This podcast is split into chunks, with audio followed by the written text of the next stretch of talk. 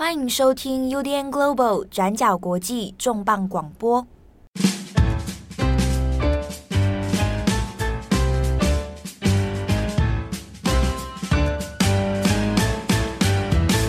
Hello，大家好，欢迎收听 UDN Global 转角国际重磅广播。我是编辑七号，我是编辑佳琪。今天的重磅广播呢，我本来想说做一个比较呃我们常规的节目更新，嗯，但这一题哦。越看越觉得好像比较适合扭曲国际。还有人记得这个单元吗？扭曲国际。一开始是我跟郑红做了那个 意大利黑道黑手党，对对对对，然后后来换你。第二集是第二集是印度神童，对，你们两个作为阿南德，然后流量不知道为什么爆高。谢谢阿南德，你知道我后来阿南德的那个官方公司还会一直寄信给我。他怎么寄信给你？因为我有写信问他，本来问他是要不要受有没有有没有可能采访什么之类的，结果他就说要。按照就是说他已经有排了很多，他很怕行程很满的意思，他对他很忙。后来他还是有不断寄信跟我说，就是你可以欢迎来预约我们的服务。那他现在有有有时候会有折扣，是可以就是问他，比方说爱情运什么运这样。他可以可以，还有他有分很细节的那个项目，帮你个人的，嗯。然后排命星盘嘛，我我我这边帮他推销什么？不是不是，这不是我们这一集的重点。对不起。总之呢，你如果有兴趣，可以去看阿兰德的官网，买这个价格也不算超贵啦。你不要再推啊！我对，你是不是叶配？没有，可恶！我好想希望阿兰德叶配我。好了，阿兰德现在已经没什么人在听他了。好，第三集我们在扭曲国际哦，我们要来讲一件事情，就先前呢，我好像在不知道在 Daily 还是重磅有聊到。北京朝阳区，就是朝阳区哦。有时候看新闻，常常看到这个地方，大家都觉得很神秘。这个朝阳区到底是怎么一回事啊？我们今天这一集扭曲国际来帮大家来稍微解惑一下。这边呢，也跟大家先说明哦，我个人在朝阳区待过呃好几次，嗯，讲好几次好像很怪，就是有从大概我有我还在念研究所的时候。那时候要去做学术研讨会，那刚好有一次就跟当地的学校北京师范大学的历史学院，那有一次这个国际的研讨会哦，嗯、那时候是国际的状态去了，哦，所以就去参加。那时候就住在朝阳区。那后来几次因为这个家里工作啊，还有我个人的一些这个旅游的关系啦，哦，所以多次呢前往北京，那也在朝阳区。那在那边也认识了不少。可能自己的台湾朋友啊，或者是在那边的中国朋友，那大部分的人都集中在朝阳区这个地方，所以会想说，在对这个区域哦，有一些特别的经历，或者是 一些很奇妙的生活经验，在这边我也会一并哦跟大家来分享。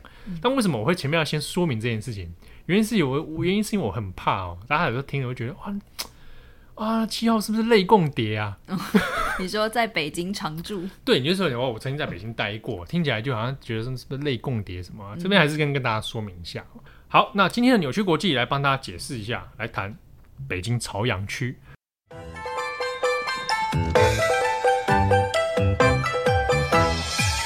那我们先从一个新闻事件，就是大家可能最近有看到，就是北京的疫情又因为一波这个酒吧的。群聚感染，那现在又变得更加比较紧张。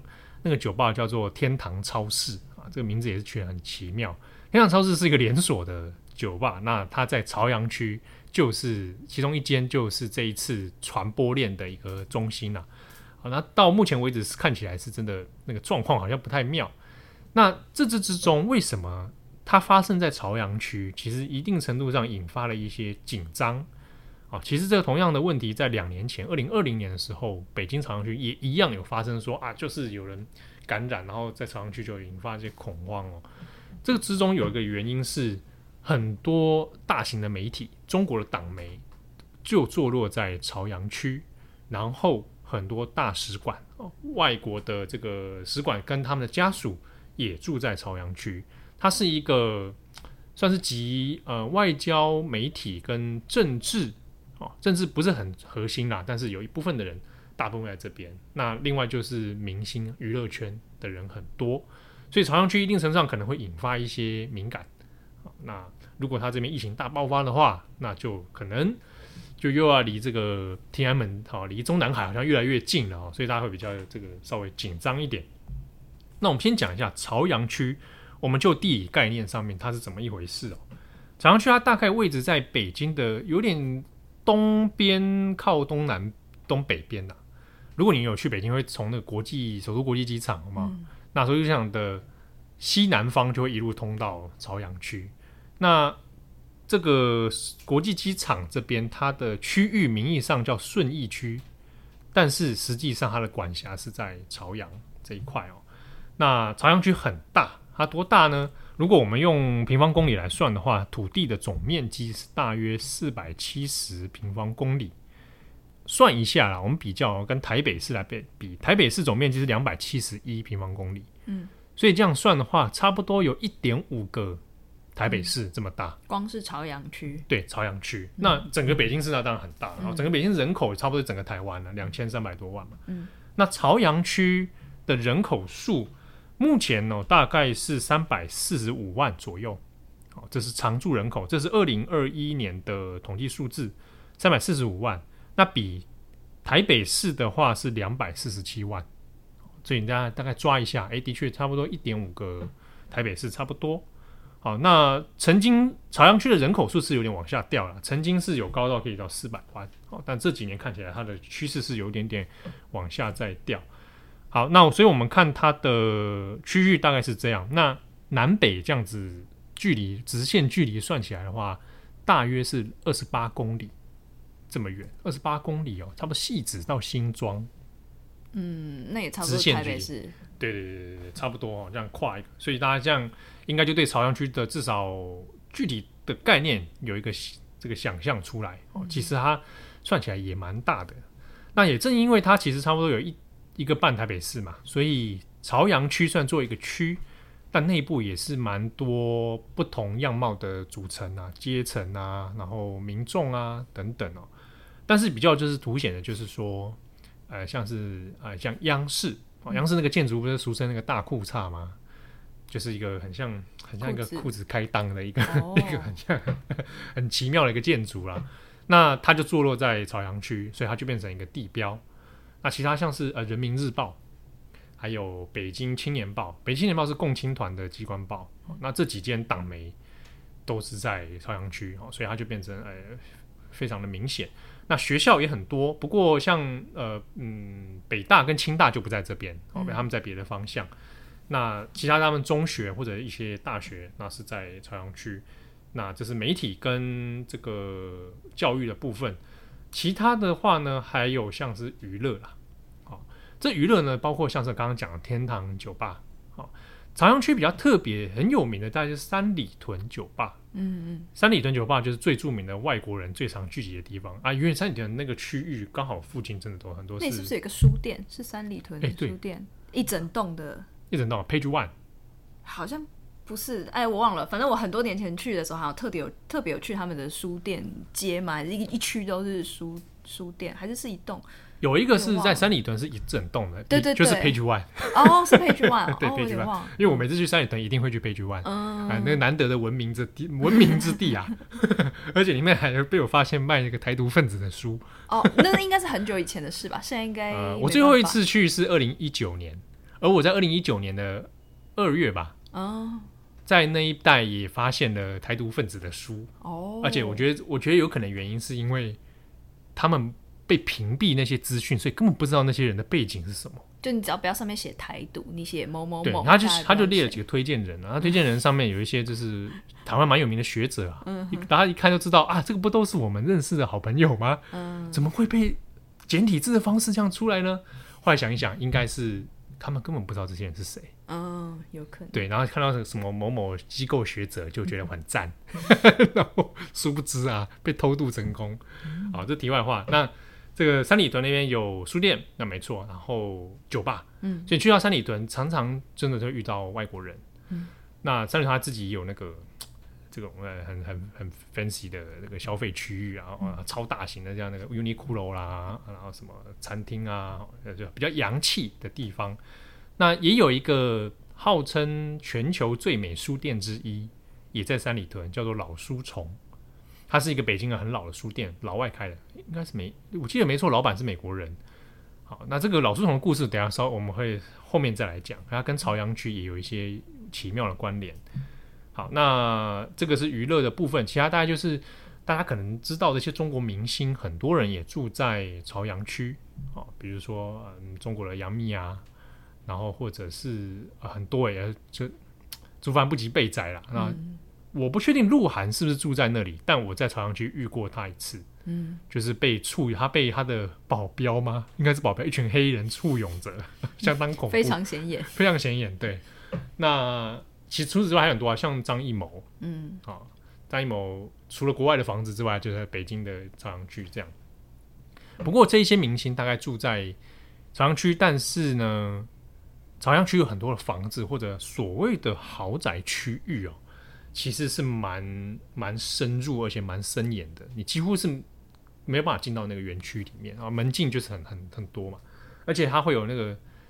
就因为地方大，所以前庭就很大，嗯，甚至它整个人可能一个社区全都是豪宅的区域，那你就很难去说啊。我虽然知道明星住里面，但是我根本碰不到他。不会像纽约那样，就你很很可能在一些有名的咖啡店或者餐厅就会遇到名人，就不是那种氛围，对，不是那种哦。基本上中国不太是这种哦，这种很 casual 的，哎、欸，对，然后很。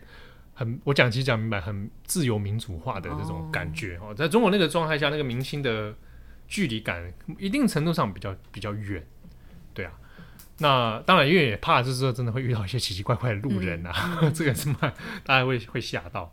好，那这是娱乐部分，那其他像是有名的呃七九八艺术区啊，这很多人去到北京，不知道什么都要。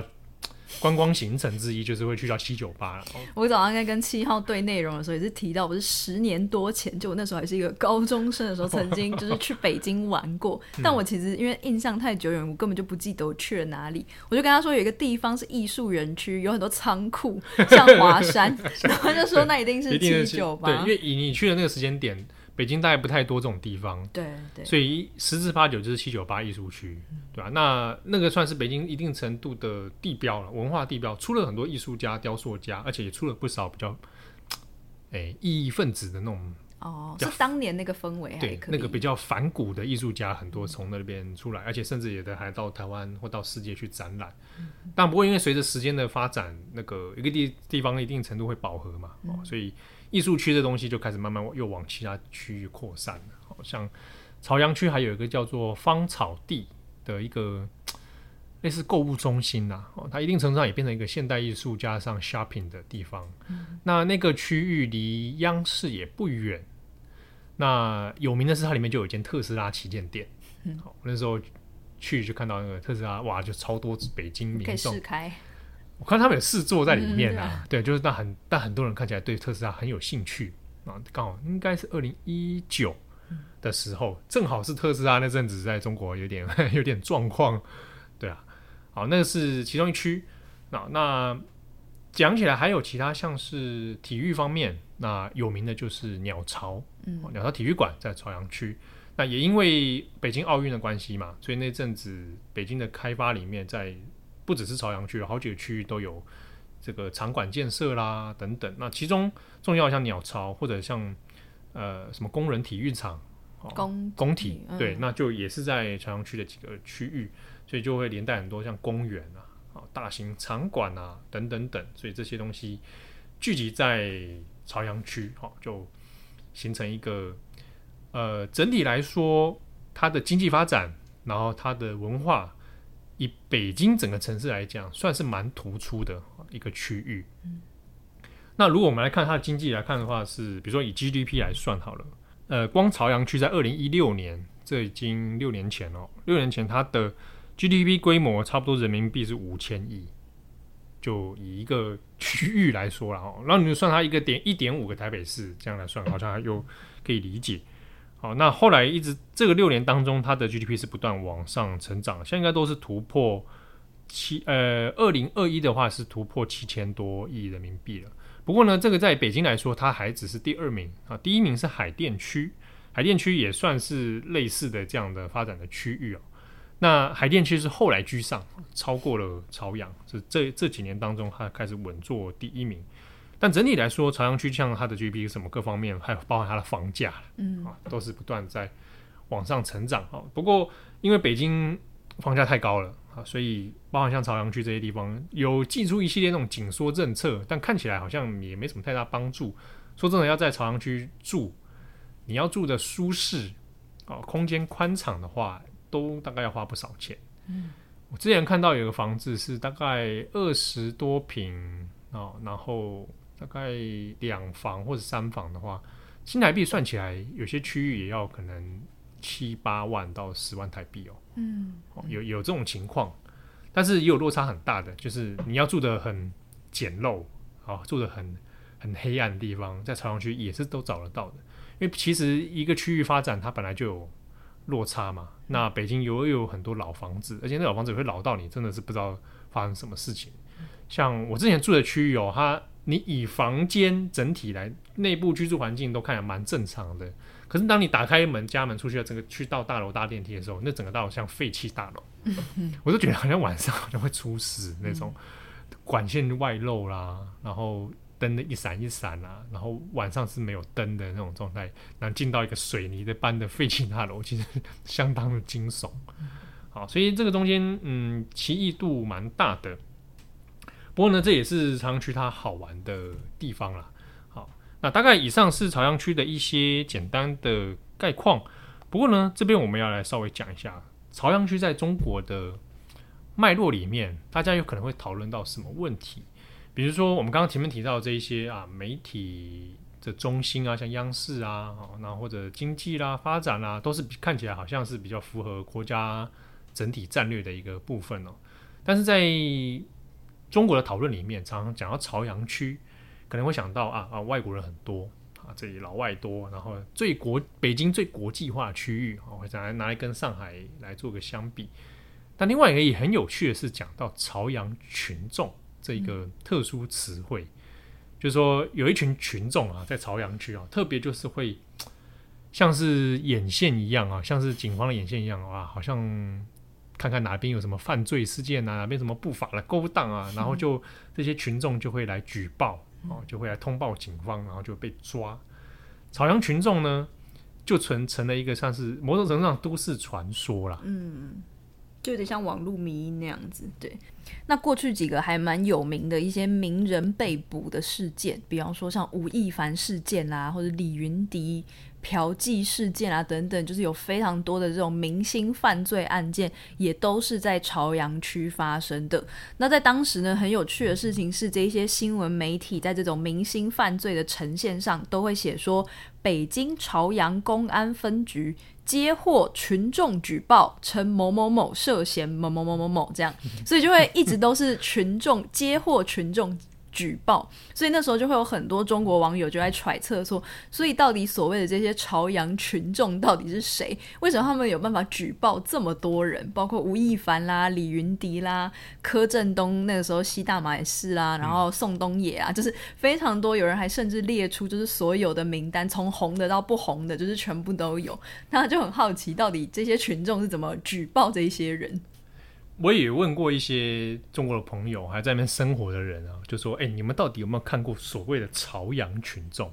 他们会不会写在脸上说我是朝阳群众？” 有一种啦，一种说法是，的确我也自己也看过，他有的这个手背上面会有那个红色的那个巡逻章，巡逻章啊，就说因为他可能就是地方那个社区的守望相助的大妈，有没有、嗯、大妈大叔这样子？啊，有人说那个就是朝阳群众。的其中一个面貌，嗯，对啊，确实是有可能，因为他就是本来就这种邻里之间会有这种巡逻队嘛，嗯，那也有人说可能是物流的这些快递工、快递员，哎，物流小哥啊，物流小小姐姐啦，嗯，哦，就是他们因为流动性很大，嗯，然后所以又深入到社区里，嗯，所以有人说朝阳群众之一也有可能是他们，嗯，啊，不然就是什么。下棋老人啊，在那个路边，北京很多下棋的那个老人啊，聚在那边，哎，将军那种 啊。你是不是又想要学一下？不行，没有机会。不行啊，那种他有人说啊，那个搞那个可能也是有各种的说法，但是实际上大家有没有说，哎，谁就是朝阳群众？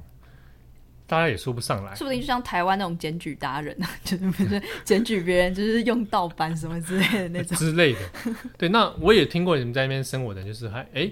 无缘无故有人来上门串门子，就按电铃啊，好烦。哎，家庭，你住这儿啊？啊，哎，说搬来的。对，他哪来的？啊，台湾啊，哇，挺好，挺好啊，台湾我去过啊。做啥的？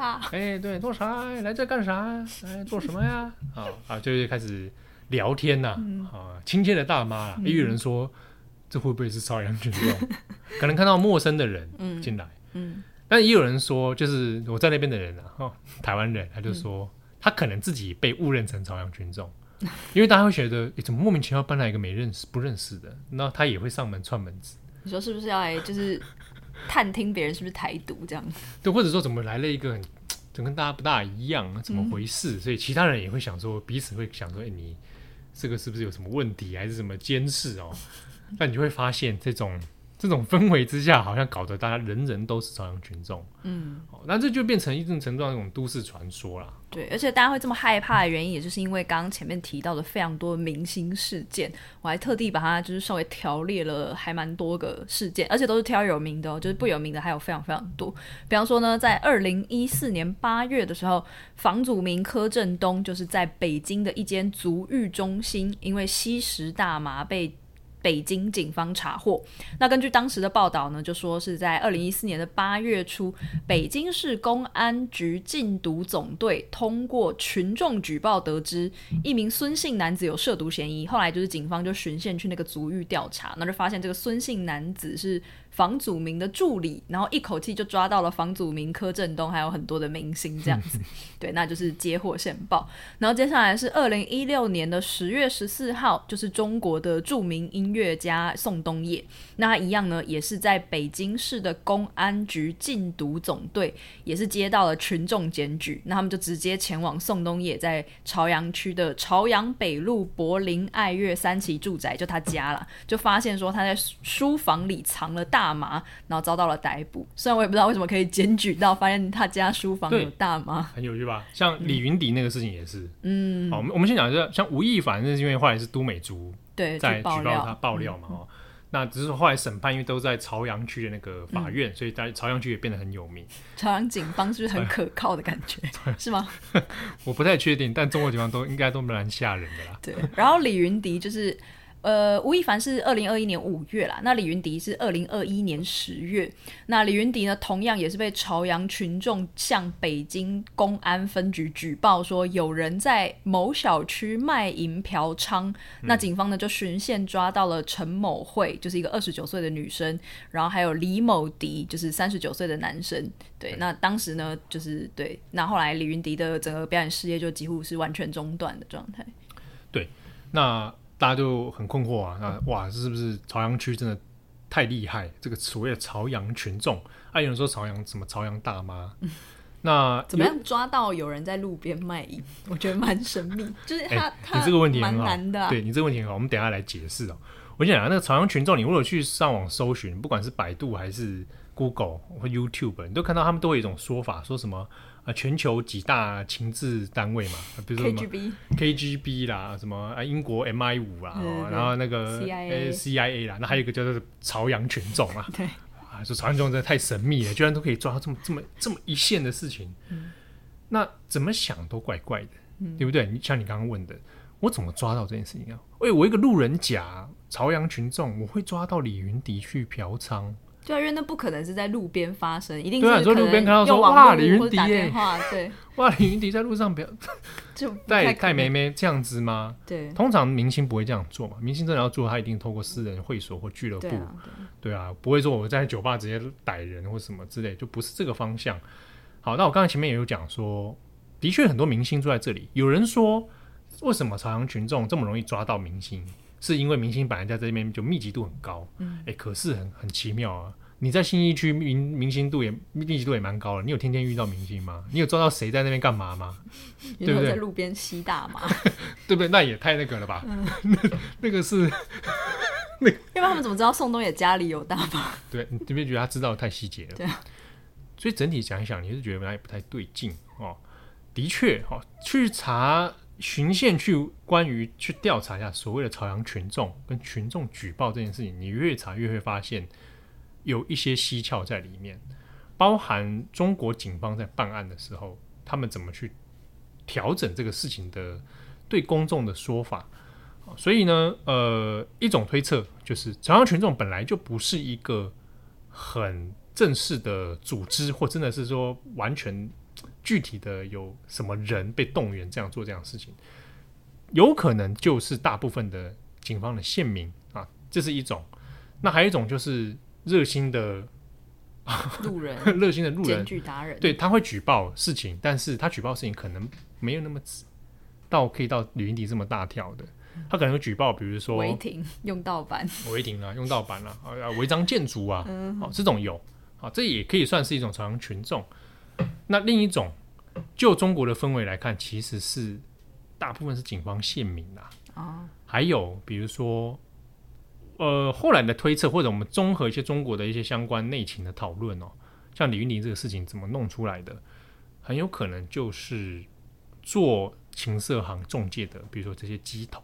嗯，好、哦，我们说皮条客哦，鸡头或者这是就是他们的头啦，嗯、对，本身就是从业人员，那他配合警方，长期就做警方的线人，嗯，啊，当然北京一直有情色这事情，黄赌毒一直都存在嘛，嗯、那只是看你要不要抓，尤其在中国这种这种社会，一定是就通常都是抓不抓是看看上面有没有要处理你，对啊，那通常他们一些配合警方的，那可能就会有一些。哎，比如说，哎，我看到真的这一条很大，我我顾客是李云迪，我可能就喂给警方、嗯、啊，这是一种，或者长期就在追踪的哦，所以这种可能性比较高。那之前像北京有抓毒品啊、抓赌博啊、地下的啊，破获很大的，那也都会说是啊，这个群众举报，好、哦，但很多其实那个群众 本身就是暗藏在里面的，自己就是从业人员，比如我自己就毒贩，嗯，哎，但我配合警方去做这些东西，所以这个可能性比较大。嗯，好，那这个大家可能会问说，那为什么还要特别叫什么朝阳群众？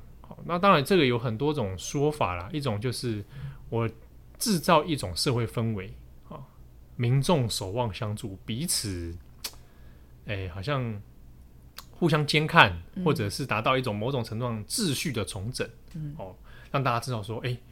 这个有朝阳群众哦，哦，大家不要乱来哦。你就变成圆形监狱，就是监视，就里面其实没有人，但是你就会自己很匹配。对对对对，就像我刚刚前面讲的，有的人搬到社区里面就怀疑对方是朝阳群众，对方也怀疑我是朝阳群众。蜘蛛人那个图，对，这很很怪啊。有有一种说法是这样，那你看。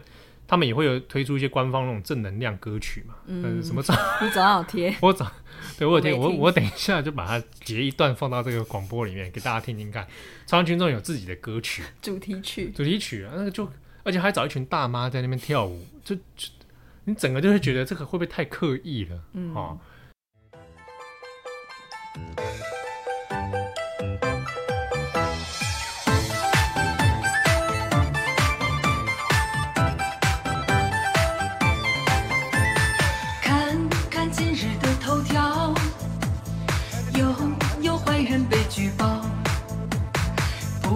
整治凤凰孤独一个都逃不掉。是谁那么的给力？消息准确又可靠。原来是朝阳群众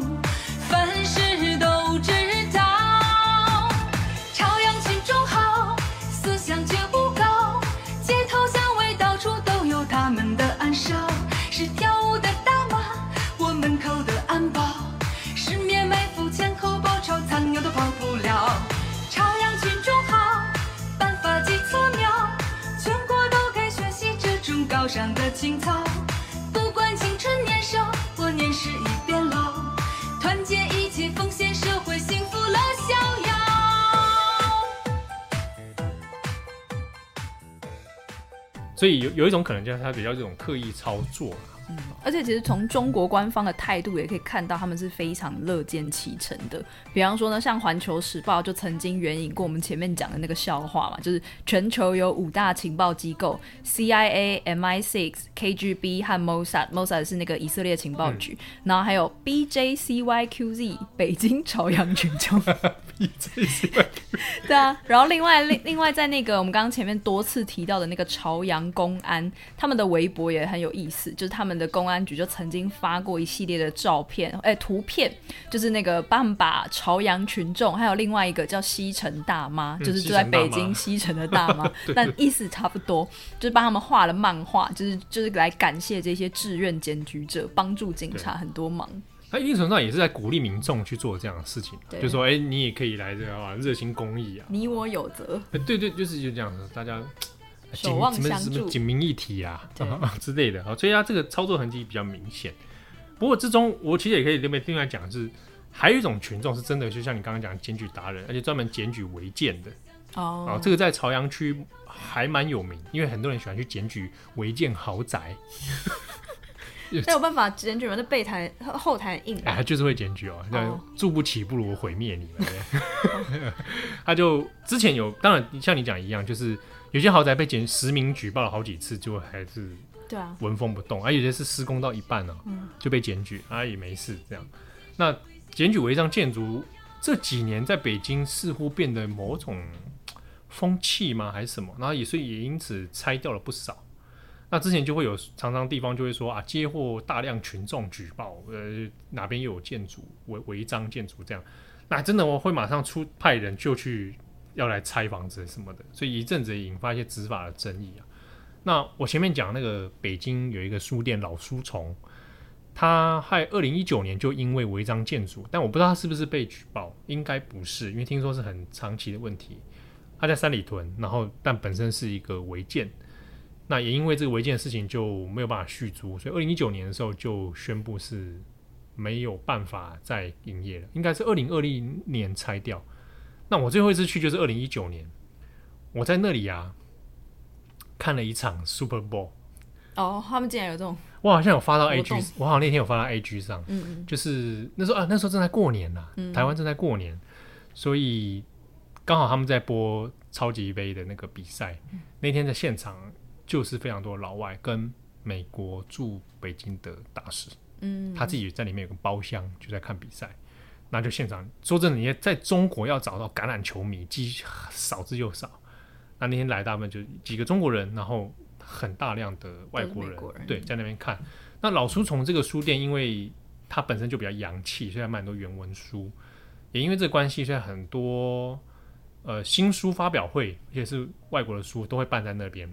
然后他会邀请作家来来讲座啦，或者是读书会啊，而且也有很多是异议分子。的，所以北京老书虫曾经一度被视为是文化的一个呃最后一块堡垒或者是什么样的地方，而且少数因为有老外罩的关系，嗯。啊，所以比较有机会去讨论一些触碰政治禁忌的内容，但很可惜就是他在二零二零后来就就要拆除啊。好，那这是老书虫。那另外应该有蛮多人好奇说，就是这些检举达人或这些朝阳群众，他们如果举报，到底有没有钱可以拿？那我稍微去查了一些资料。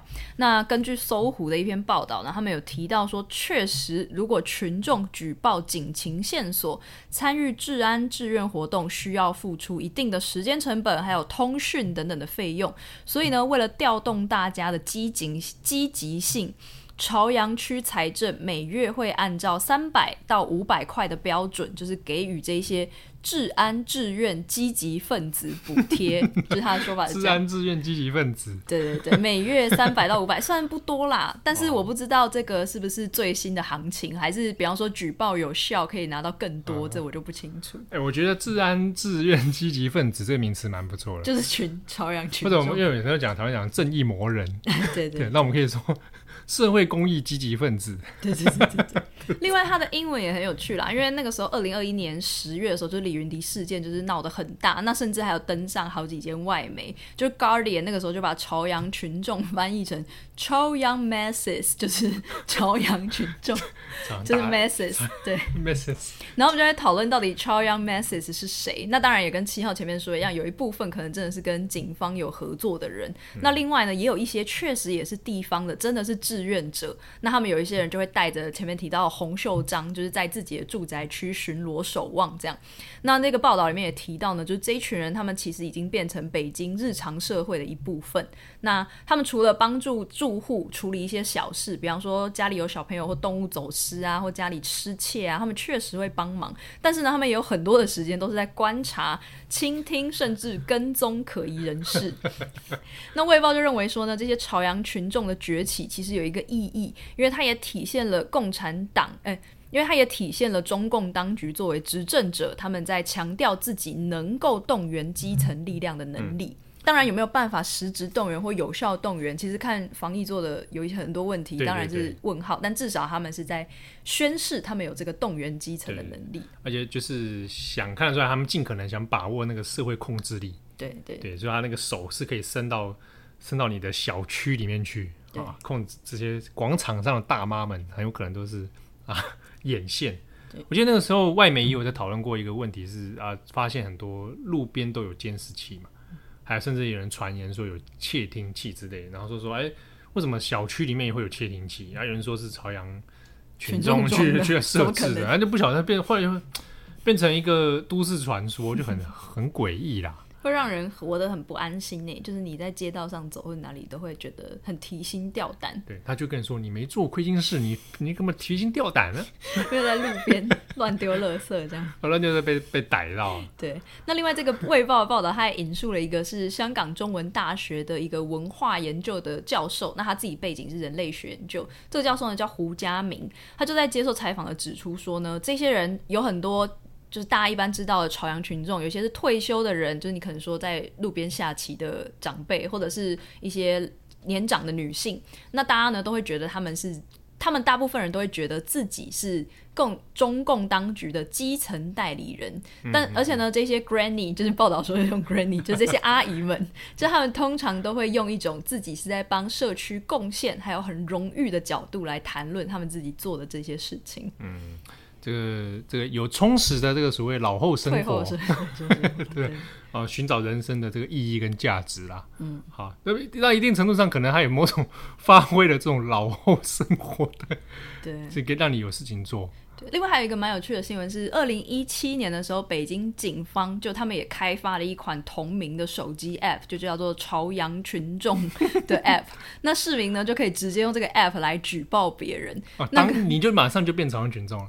对对，就是你想当你就可以成为朝阳群众。我有去 Google App Store 去找，但我没有找到。我在想是不是停止更新了，或者也许中国才能使用，但我自己是没有找到。那根据卫报的说法呢，平均在朝阳群众 App 上每个月会收到两万起举报。那内容呢，从恐怖主义、吸毒、窃盗等等各种罪行都有，但成案率多少，我就他没有提到，就蛮有趣的，就是一个很积极的全民运动。对，好，那。讲到朝阳区啊，我们这边也顺便来谈一下，就是大家有时候外界，比如说中国，我指的是中国，对于朝阳区的民众或者住民也会有一些想象，比如说天龙人吗？嗯，有的人会这么说，或者有人说哇，他们这边人讲话比较大声哦。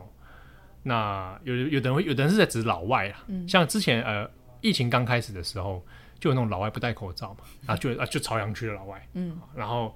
被就被其他民众就是围起来围就就举报说，哎、欸，怎么不戴口罩呢？啊，Wear your mask 啊，嗯、然后就 把他围起来。啊，那老外就会说啊，我不要戴口罩怎么样啊？他娶的中国太太，中国太太也出来就是说啊，我们不要戴口罩，什么什么，你不能限制我的自由啊。就是大家就会外界说，哇，你看那个朝阳区太西方了吧？对，朝阳区这个老外怎么这样啊？后来最后被逮捕了，嗯、老外被逮捕。那也有是像今年的疫情，这个因为上海之后大家有封城，封的比较控管制更严格嘛。朝阳区就发生了几次是，比如说有民众是不愿意被限制的，嗯，那就有出来抗议，而且甚至就聚众就出来说，我们不服从居委会的这个指令，我们应该要做比较人性化的处理，怎么样来做分流什么什么，他们自己会规划，而且就相关影片就其实都有传出来啊，那很多人说哇，朝阳区民众就不一样，哇，果然住在这个天子脚下，哎，是吗？还是特别叛逆？不知道，就是说觉得好像，好像不知道怎么权权力感好像更强，那个生活的掌握感好像好像比较强。然后也有那种，呃，要强制核酸检测嘛。嗯，对，每天要做。朝阳区大妈突然痛骂那些居委会，嗯，说什么哎，为什么还不给我们解封啊？那怎么讲？啊你们这些别干了，嗯直接当场说你别干了，我换我来，什么什么之类。哇啊，有的人就会看到这些影片，就会想到哇，又是朝阳区的民众，果然很剽悍，很剽悍。就说他讲话好像讲话就不大一样啊，好像懂得维权啊什么的，那、嗯、就有这种的想法啦。哦，但一定程度上，当然这个有也有一点那个区域上面，大家会有一些刻板印象，嗯，或者是一些想象，因为其实朝阳区像我们前面讲，它很大，所以不同阶层的民众都有。那啊，这边也想到一个事情是，大家还记得？之前几年前，二零一七年红黄蓝幼儿园的那个事件，嗯，对，就是有幼儿园当中给小孩子吃不明药物，然后还要注射什么东西，嗯、然后就会性侵嘛。那个事情也因为也发生在朝阳区，北京有好几间红黄蓝幼儿园，那其中一个事发的在朝阳区。那时候有很多的家长出来维权，然后出来引发一系列的抗议。那个时候也有人在谈到说，哎，发现那些家长好像也来自社经地位比较。高的家庭，嗯、哦，那这个好像也一定是后来维权成功吗？后来这件事情不了了之。哦，嗯，就是后续当然有惩处啊，因为事情闹得太大了嘛。但红黄蓝整个就被本来要上市也没上市，那也有被被抓或什么，但后续这件事情就看他没有什么太多的报道了。嗯，对，好，那这个也是其中一个案件啦。那其他呢？我想大概简单讲一下，我个人在朝阳区。奇遇记，奇妙冒险。好好，好，其中一个，我们我们先讲，我在那边有一间咖啡店哈，我我不要讲它的位置，那它可能现在好，我印象没有错的话，它也因为朝阳区的一些建筑都市改造的关系，所以要被拔掉了。那那咖啡店我会特别去，原因是因为我听说那间咖啡店会聚集中国的基督徒。嗯哼，那前几年大家都有看到，中国在基督教这件事情上面有很多的限制，哦，你不可以这个嗯私自公开聚会或者是怎么样，然后你读圣经要读中国发行的版本嘛，三字爱国教会的版本。好，那时候我就好奇那间店，就是诶，我听说他有很多基督徒，然后我就请朋友来巡线去找，我们去探访看看，我还真的去了。啊，去了之后，我还我有问他，诶，你们这边是不是有有提供圣经啊？你想不会被那个吗？举报你，人 家就觉得你是朝阳群众。没有，他们就说，哎、欸，有啊有啊，就送我了一本。嗯，哦，我就哎，我就拿到了，然后我还真的就打开看啊，真的是三自爱国教会的版本。哦嗯、但我没有去比对说到底跟呃其他地方常用的版本有什么差别啦。但是我去的呢是其中一他的店的其中一家，那真正的老板在另外一个区域也有一家，那我就在巡线又在跑去那里。去找老板，嗯、就去找老板。老板哇，做手冲咖啡哦，蛮隐秘的一间店，巷弄里的。那就跟老板聊聊，哎、欸，老板你们就 你超怪，你就是怪人。我，我就是朝阳群众。对啊，你就是怪人。他就是说，我聊了说，哎、欸，老板你们这你这个基督徒啊啊，他就说，哎、欸，你怎么你有兴趣啊？你也是教友吗？我说我不是。嗯、然后他就他有听出我口音是来自台湾，然后说我说哎、欸，我来自台湾啦。他聊聊看，然后他就。突然之间，他做咖啡嘛，嗯、我们就坐在那个吧台这样，他就跟我说，问我一句话：“嗯、那你知道基督长老教会吗？”嗯嗯，然后我说：“哎、欸，台湾基督长老会我知道啊，我知道，很有名啊。嗯”他就说：“哦，我我我跟他们有一些接触啊。”嗯，他是长老教会的人吗？台在中国要怎么信长老教会啊？呃、他那个状态是他。只有接触教友哦，只认识教友。对，那我就我有我有问他，哎、欸，你是就教友，就是你是就长老教会吗？他说不是，不是，不是。嗯、那我就问他，因为你跟我提基督长老教会，我我通常都会想到都是政治那一块嘛。嗯，我就问他，那你知道基督长老会的一些这个政治方面的啊？嗯、我就讲的很隐晦啦。他他说他知道。嗯，那他来过台湾交流。嗯，他那个时候来台湾交流是以咖啡师的名义来交流，好棒哦！你知道他去了哪里？你知道吗？Fika Fika，很棒啊，很值得去啊，就很专业的交流，在那个民权西路那边那个从那南京的前公司，Fika Fika，对，很不错啊。好几年前那时候比较正红的时候，他还跟我讲，哇，去那个地方，他觉得北欧那个真真赞啊，真好啊。然后那个时候也因为是教友关系，所以有接触。那后来他就回中国了，就开咖啡店这样子。但他还是有保持，就是说哦，圣经就是信仰生活。那问他说，哎、欸，那你们这个聚会哦，要怎么怎么处理？因为现在我听说这个好像抓的蛮凶的。那他还说，哦不不不不，我们不会说我们在聚会，我们一起喝咖啡，嗯，哎、蛮好我们一起吃吃东西啊，刚刚好桌上桌上在读圣经啦。就读，也不能说读书会不行，对，就是现在都不讲就是了。我们喝大家喝咖啡啊，嗯咖啡啊，这个咖啡品咖啡嘛，哦，对之类的，但就来做这个事情，那就看得出来他在迂回的做这个事情啊。嗯。那后来当我回台湾之后没多，我后来有加他的这个微信，然后观察他，那后来他店就这个疫疫情的关系就 没办法经营，那他就但是他开始去做外送，嗯，然后就是做那种就是 buy to go 这种，他就还继续的活跃着啦。好、大概是这是其中一个关于咖啡店的奇遇，好还有，还有还有还有豪宅奇遇记可以吗？好好可以可以，我去了，七号的朝阳去了一千零一夜，对，好多我、哦，那豪宅奇遇记，那豪宅奇遇记后来有衍生出，呃，曾经有一年做那个重磅广播讲那个北京限狗令，嗯，就说什么啊，大型犬要要什么限限几天就要把你处处决什么的。那个那个事情，当新闻看到的时候，我那时候觉得很怪，就是因为跟我的经验不太对，有出入嘛。原因就是因为我在北京的很多豪宅区里面看见超多的大型狗，他有钱人都爱演大型狗。对对对对，那我因为一些关系，所以进到其中几个豪宅去做客。那那个豪宅区域里面有，据我所知，听说是不知道是赵薇还是谁的其中一个房子在那里。嗯，好，那我也不知道啊，大大家都嘛。听说而已中国人讲话常常都是，喂，那个那个地方谁住在那边啊？范冰冰住的，就就就是 他们喜欢这样讲。那在那里面，我就常看到，真的是在遛超超大型的 狗，嗯，而且生活出入都蛮自由的。那这是一个，另外就是在豪宅区里面，真的的确，哎，比如说自己的厨师啦，好，然后呃，北京所谓的一些某种。做金融跟做影视产业的有钱人，他们到底在干些什么事情？嗯，大概我就在豪宅区里面看到其中一块缩影啊，哦，就的确是蛮蛮奢华的，而且他们很喜欢那种洋式洋派的建筑，就是我不知道欸，台湾很多豪宅大概也是这种类型，嗯嗯嗯，啊，洋派的建筑，然后呃好几层楼，然后请自己的厨师，所以他们我碰碰过一种就是有点像是在你在自己家里面又开了一个餐厅。可以宴客这种大型的，对对对，然后他在还有人在自己家里面也做了电小型电影放映院，嗯，对，然后就觉得哦，我这样哇，那他们因为蛮喜欢炫富的，所以他们就觉得很高兴。就 家里也可以，就像那种私人会所那样带朋友来，对对对，那这一种区域在朝阳区就蛮多会群聚在一起，或者比较嗯方便管理吗，或者什么之类的哦，不知道。好，那这是一个啦。好，那再一个。我想一下央视，嗯，哦、呃，也是因为一个机缘的关系，去到央视去去看一看啊。央视整栋园区蛮大的，大概有两万人，然后有自己的超市。那前阵子不是因为上海封城嘛，嗯，那没多久又换到北京嘛，疫情那时候北京还在说啊，北京不会封城啊，那、嗯、但是大家就大家就会想说，我是不是要去该抢购了？那前阵子就发生一个事情是，央视主播正在说没有物资的问题。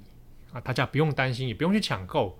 结果央视自己的超市被抢光了，员工自己抢光了。嗯，然后那个事情传出来之后，就很多微博上有人就有人在更紧张。对对对对，就更紧张。那我有去问了一些在那边工作的人，核实一下这是不是真的。他、嗯、还说真的，他说下去买的时候已经没了，嗯、就说新闻部的人正在告诉大家不要抢惊慌，嗯、但是央视自己的人先把它那里买光。嗯，啊，这是一个。那另一个是。呃，那时候去央视的周边，它都是道路嘛。我看到一个情景，那时候蛮 shock 的，是它园区很大，因为它整栋楼大概有两万人，他们差不多一个大学，嗯，而且它有东西南北侧这样子。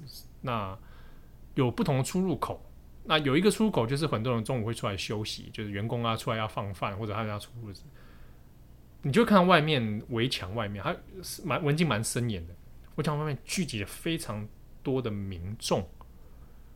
有的人在排队，有的是跪在那里，嗯，然后或者看到有人出来的时候，冲上去就要拉住他，然后我我就看到发生什么事。上访吗？上访哦，然后朝阳区也会有上访，他、那个、是因为高等法院或什么在那？他那我会因为我也在那边停留观察跟听了一下内容，他内容很多是我拜托你，拜托你，我真的发生了一件事情，你一定要帮我报出来。嗯，然后所以是在什么单位外面啊？警察局、法院？就是央视的外面。哦，要央视的外面。对，然后他就是来堵央视的人，但是你根本不知道那是央视什么人。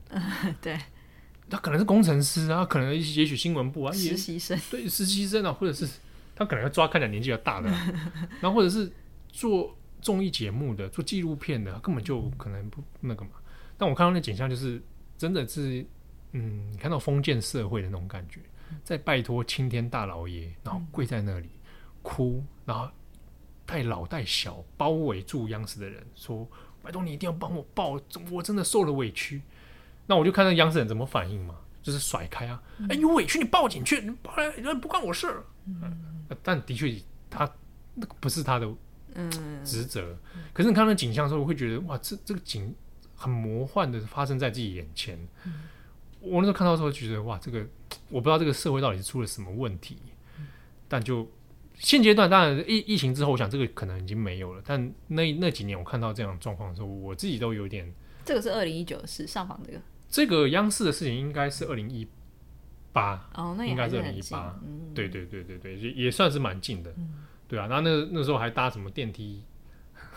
就是哦，我那时候感觉有点不太好，是我出入的时候是有武警要陪同。嗯，然后你是外宾嘛，你不是工作人员。对，可是我不太确定为什么别人没武警，我却要有武警。嗯嗯，我看起来因为是台湾人，可能是吧。反正我看起来很叛乱嘛，我看起来 就反恐怖分子嘛。后就我就而且两个人搭电梯的时候，你看我，我看你，那个武警超高的，一百大概一百九吧。那你可以跟他聊天。我不想，你不敢跟他聊天，所以我还是少讲话好了，免得对到时候我真的被带去喝茶。嗯、好，那大概就是。这些状况啦，嗯、好，那以上是我的这个朝阳区历险记。我希我是希望有机会的话，还是会回去再再上访一次好了。你要上访吗？你要去央视上访吗？对啊，去那探访。嗯，对啊，有呃有几年其实有些经历是蛮有趣的，比如说无人的便利商店，好像第一家是从朝阳区开始的哦。但我也觉得很大胆啊，在中国你开无人的不会被抢嘛。对啊，然后有一阵子不是也是这种便利商店暴雷案，就是好几间便利商店那个就是支票跳掉嘛，然后就开始收，那、oh. 很多也在朝阳区。嗯，对啊，那也有看到朝阳区有一些书店，你看得出来他不同意中国的一些事情，嗯，所以他尽可能用他的商品来呈现这一切，这也是可以的，被允许的，就没有被没有没有人举报他喽。嗯、对他，比如说他会卖一些绘本是。你知道，就是比较进步派的、自由派的内容，嗯、那也不知道那些区域现在活得怎么样，嗯、对啊，那就是这样哈、哦。那小心这个朝阳群众就在你身边。好，好，我是编辑七号，我是编辑佳琪，我们下次见喽，拜拜，拜拜。